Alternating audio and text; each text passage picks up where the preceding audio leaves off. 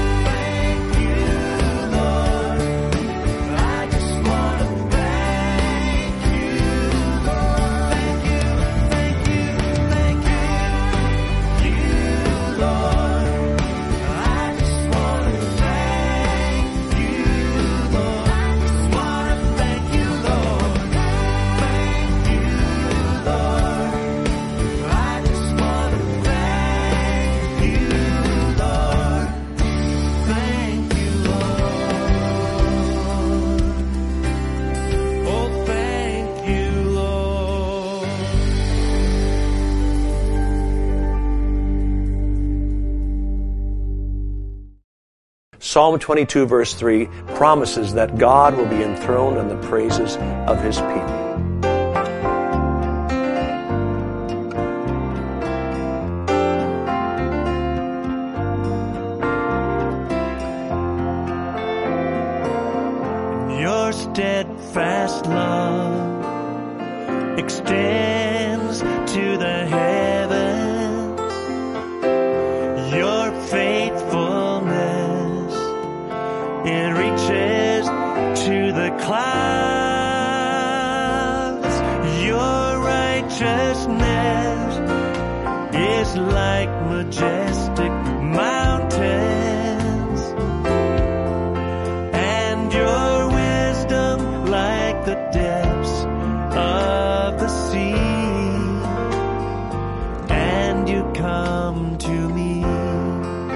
Filling my heart, filling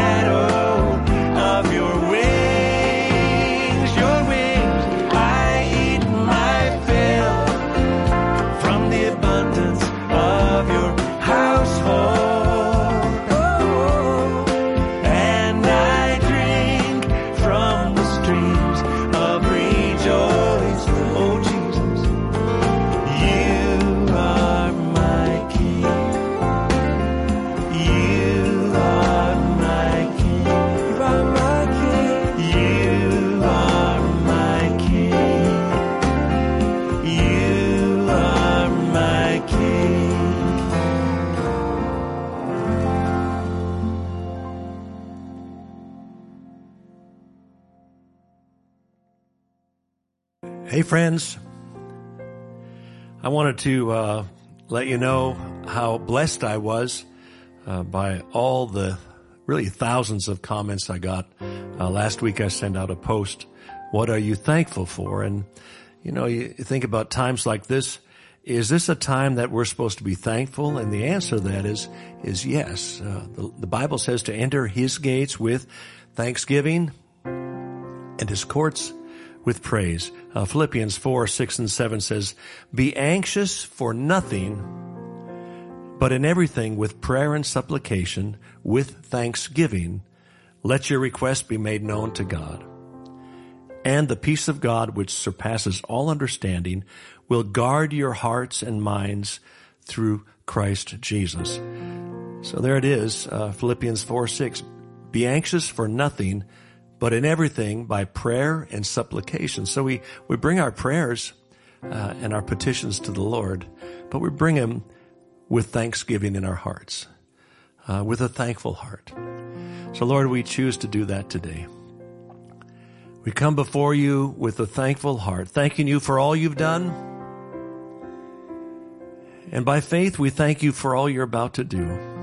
Pray for my friends, all those who just uh, took the time to write and share their thoughts on Thanksgiving, letting me know what they're thankful for. Let's pray that you would meet all their needs according to your riches and glory by Christ Jesus. And today we come before you with a thankful heart and a song of praise. Amen.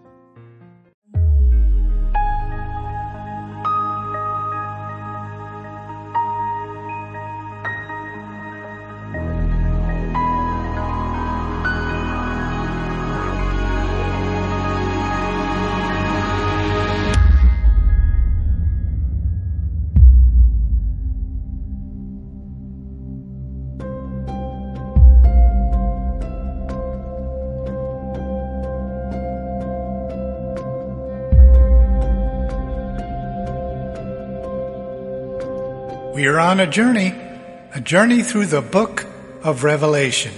Our main theme is unfolding the power of prophecy. One of the key things we need to keep in mind here is that the book of Revelation is not a book of prophecies. It is prophecies that you've been given since the first day of man being fulfilled. We're honored that you decided to join us. We certainly expect you to be challenged and blessed. Most Christians today avoid the study of this book.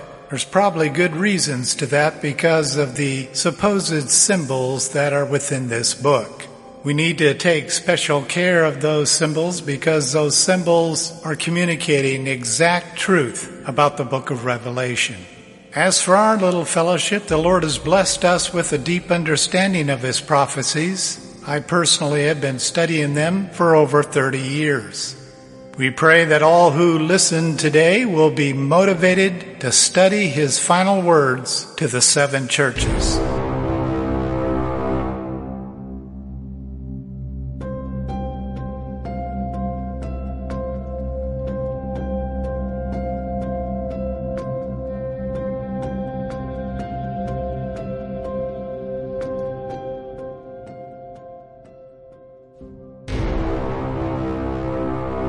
We're on number 36 in our 220 Revelation series. Thank you for joining us. We're on part number two of a three-part series on the Bereshit prophecies. We are looking at Revelation through the pictorial Hebrew. For those of you who are new to pictorial Hebrew versus modern Hebrew, the very first language that the Lord God gave us was through pictures. The Hebrew language itself was developed from these early pictures that God used to communicate with his people. Every language under the sun evolved from this pictorial Hebrew language. Those of us who have taken the time to learn and understand pictorial Hebrew, there's no other better way to say it than it has given us a clear picture of the authentic translations of the Old and New Testament. I have always said that there is Hebrew and Greek clearly stated in the book of Revelation. When I study this book, I study it from a pictorial Hebrew perspective, then I look at the Greek and then into the English. It gives us God's picture of what he is communicating to his people. The Bereshit prophecy is from Genesis chapter 1, verse 1 all the way to the book of Revelation, the last chapter and the last verse. The interesting note here is the Bereshit prophecy was clearly given to God's people in the beginning. That is why it is important for us to include this in our study of the book of Revelation. And even though you might not have a passion to study pictorial Hebrew, we need to give you an overview of how significant and how important it is to our study. The primary passage that we are teaching from, as we explain the Bereshit prophecy, is that of Isaiah 46 verses 9 through 11. It says, remember the former things long past, for I am God. There is no other. I am God, and there is no one like me, declaring the end of the beginning, and from ancient times things which have not been done, saying, My purpose will be established, and I will accomplish all my good pleasure. Calling a bird of prey from the east, the man of my purpose from a far country. Truly, I have spoken, and truly I will bring it to pass. I have planned it, surely I will do it. I do not consider myself an expert with the pictorial Hebrew. It's just a great love of mine. But there's a gentleman, C.J. Lovik, who has a gift from God to explain not only the Bereshit prophecy, but the language of pictorial Hebrew. So throughout this lesson, we're going to allow CJ just to explain it in his very unique way of deducting pictorial Hebrew so that we can understand it in our times of today. I think you'll find it fascinating.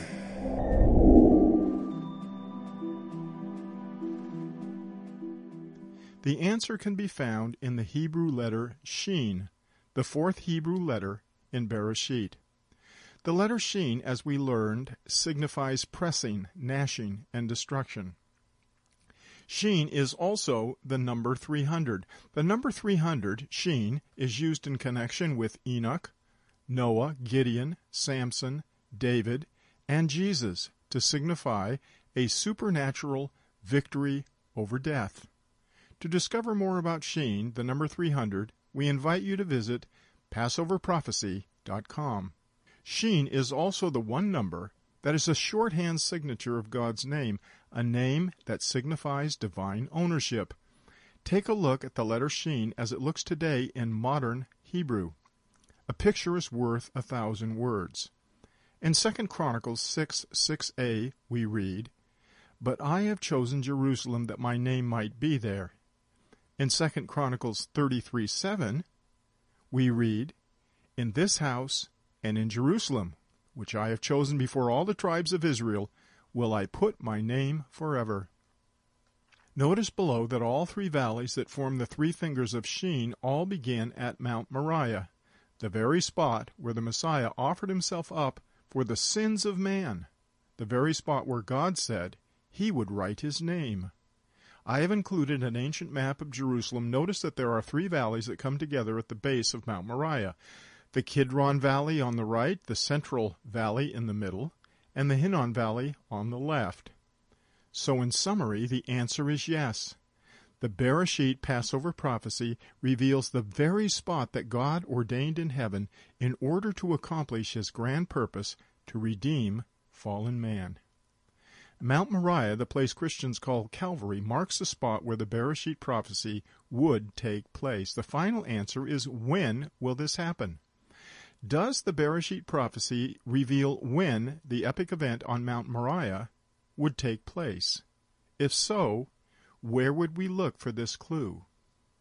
There is a timestamp found in the Yod and the Tav, the last two Hebrew numbers revealed in Bereshit, and those timestamps give us the answer. The two letters and numbers directly connect the sign of the wooden cross with the revelation that this sign is going to manifest itself at exactly the right time, a time appointed in heaven before the foundation of the earth.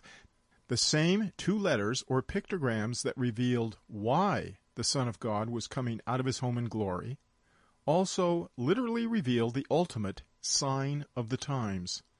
The same two pictograms that combine the idea of a plan ordained in heaven that's going to unfold on the earth at the appointed time points us to the picture of the covenant and the sign of the wooden cross.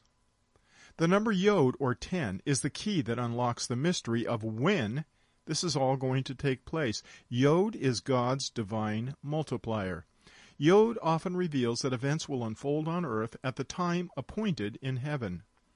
The Bereshit timestamp prophecy is very simple to understand and needs little explanation.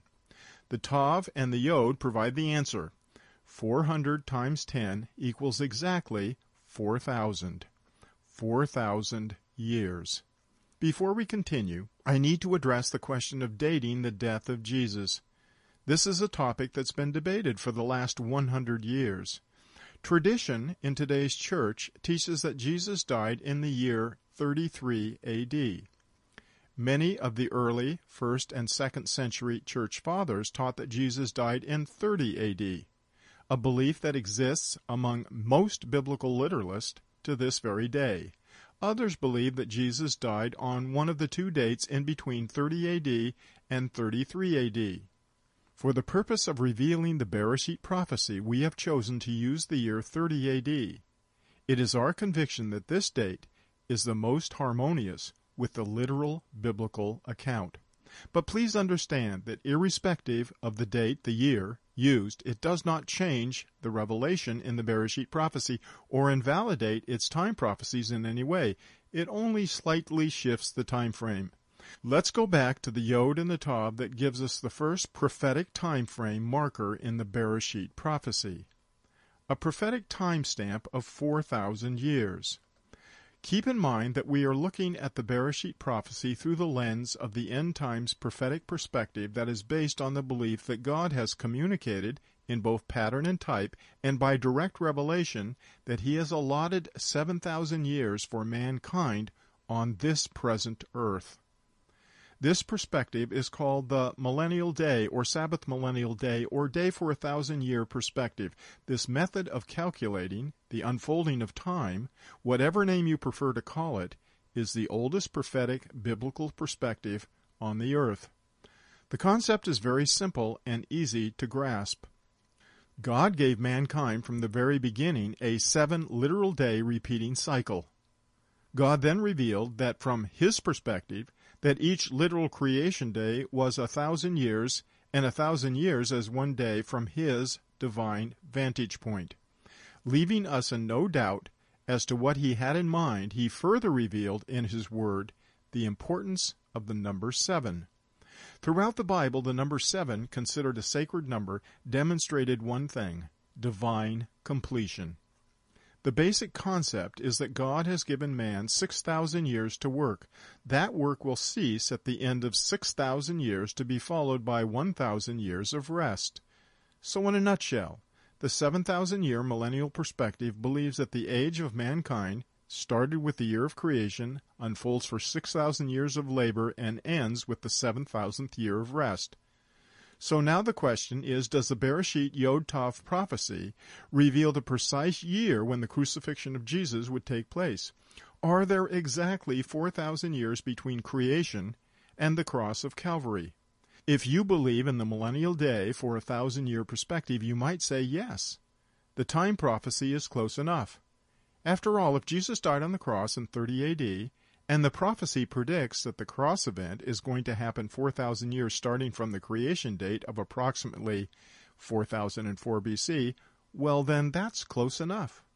The problem is that when you do the math, starting with the creation date of 4004 and going forward 4,000 years, you're left with an extra 33 or so years. For some, that is close enough, but for those that take God's word literally, it's a real problem. With the perspective that missing the mark by only 33 years is close enough, it would be impossible to predict the future events on God's millennial calendar with any precision, since a thousand years is no longer a literal time span but simply a rough estimate. Is there evidence in the Bible based on prophetic times revealed as harbingers of future events that would warrant this sort of variation and imprecision when it comes to God's revelation regarding when something is going to take place. In other words, when God says a thousand years, can we take him seriously and literally? Or are we to take it just as an approximation? So let's ask the question again.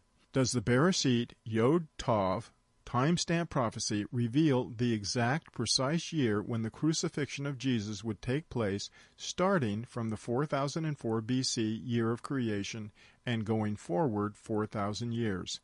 The answer is no. Now let's look at this from another perspective. Let's consider that God, in His great wisdom, did not provide us the exact year of the crucifixion, starting with the countdown from creation.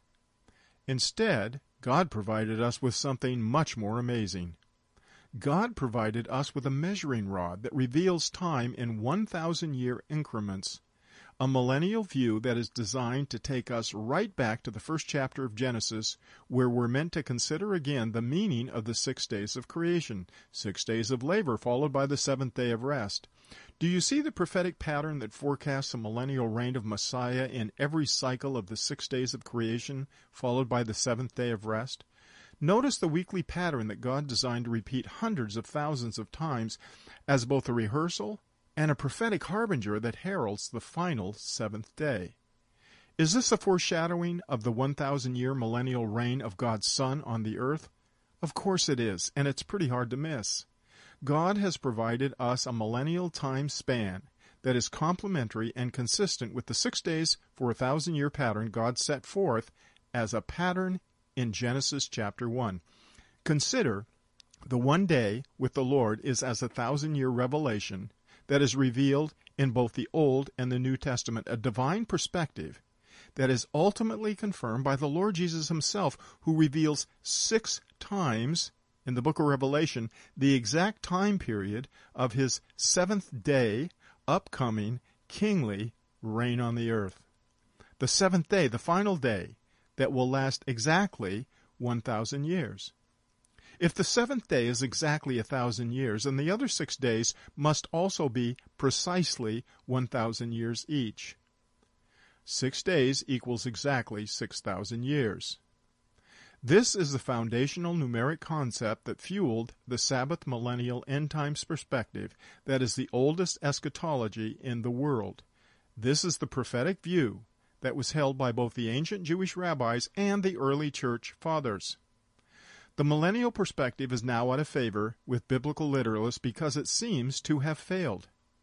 Many Christians who believe that the millennial day for a thousand year perspective calculated from the start date of creation in 4004 BC would climax in the second coming of Christ in the years leading up to the year 2000 AD. When that didn't happen, many Christians lost confidence in the accuracy of the millennial day for a thousand year perspective it seems that the millennial time clock is not as precise as some had imagined. Obviously, God has not failed, so perhaps the day for a thousand years is after all just an approximation and not to be taken literally. Should we just admit that the day for a thousand year millennial perspective failed, or has man failed to understand it from God's perspective? Let's take a look at this from another point of view. Let's take a fresh look at this asking two questions. When did the Son of God die on the cross, and why did the Son of God die on the cross? When did the sign of the Yod and the Tav, the last two letters in the Bereshit prophecy, take place?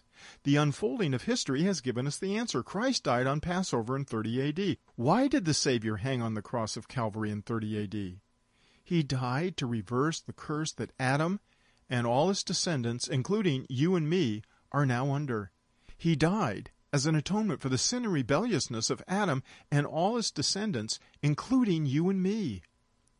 With the when and why fresh in your minds, let's look one more time at the 4,000 year timestamp measuring rod that allows us to look back in time, starting from the crucifixion of Christ on Passover in 30 AD. But instead of going forward from the proposed date of creation, what happens when we look back in time 4,000 years from the cross of Calvary.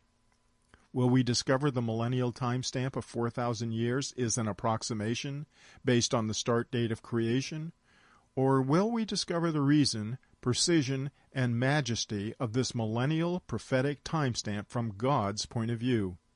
When we take this 4,000 year measuring rod and lay it on the timeline starting on Passover in 30 AD and go back in time 4,000 years, what event do we discover? We discover a date that no one has considered up until now. We discover a year whose monumental spiritual significance has been hidden for over 6,000 years. We discover the year 3970 BC. 3970 BC? Why is this year important? Since 3970 BC is obviously not the date of creation based on biblical chronology, why is this date important? If we start at the cross on Passover in 30 AD and go back in time 4,000 years, it takes us to the year 3970. If we then start with the year 3970 and we go back in time another 33 and a half years, what date do we land on? The answer is the creation date of 4004 BC. 4004 BC is the one date believed by students of biblical chronology to be the most reliable year to date the creation. Just to be perfectly clear, the creation date of 4004 is based on biblical chronology alone. Bishop Ussher is not the only Bible scholar that believed that creation took place in 4004 BC. Did you notice that I did not start this prophetic forecast from the starting point of creation in 4004 BC and go forward in time? No. I arrived at the 4004 date by taking the Berisheet Passover prophecy literally and then looking back in history 4,000 years and finally adding 33 and a half years to the equation. Now, if you're wondering why I added 33 and a half years to the 4,000 year forecast, here's the reason. We are glad that you joined us today. We understand that studying the book of Revelation is a challenge. We also want you to remember that it is impossible for you to comprehend the deep truths stated in the book of Revelation unless you have the indwelling power of the Holy Spirit living inside you. If you're an unbeliever, a non-Christian listening to these particular messages, at some point in time you're going to have to make a decision to either refute Christ or to accept Him. In the PDF of this particular message and most of our messages, we have the salvation prayer at the bottom of that PDF. Please keep that in mind. Again, thank you for joining us. We look forward to reconnecting with you in our next message. Until next time.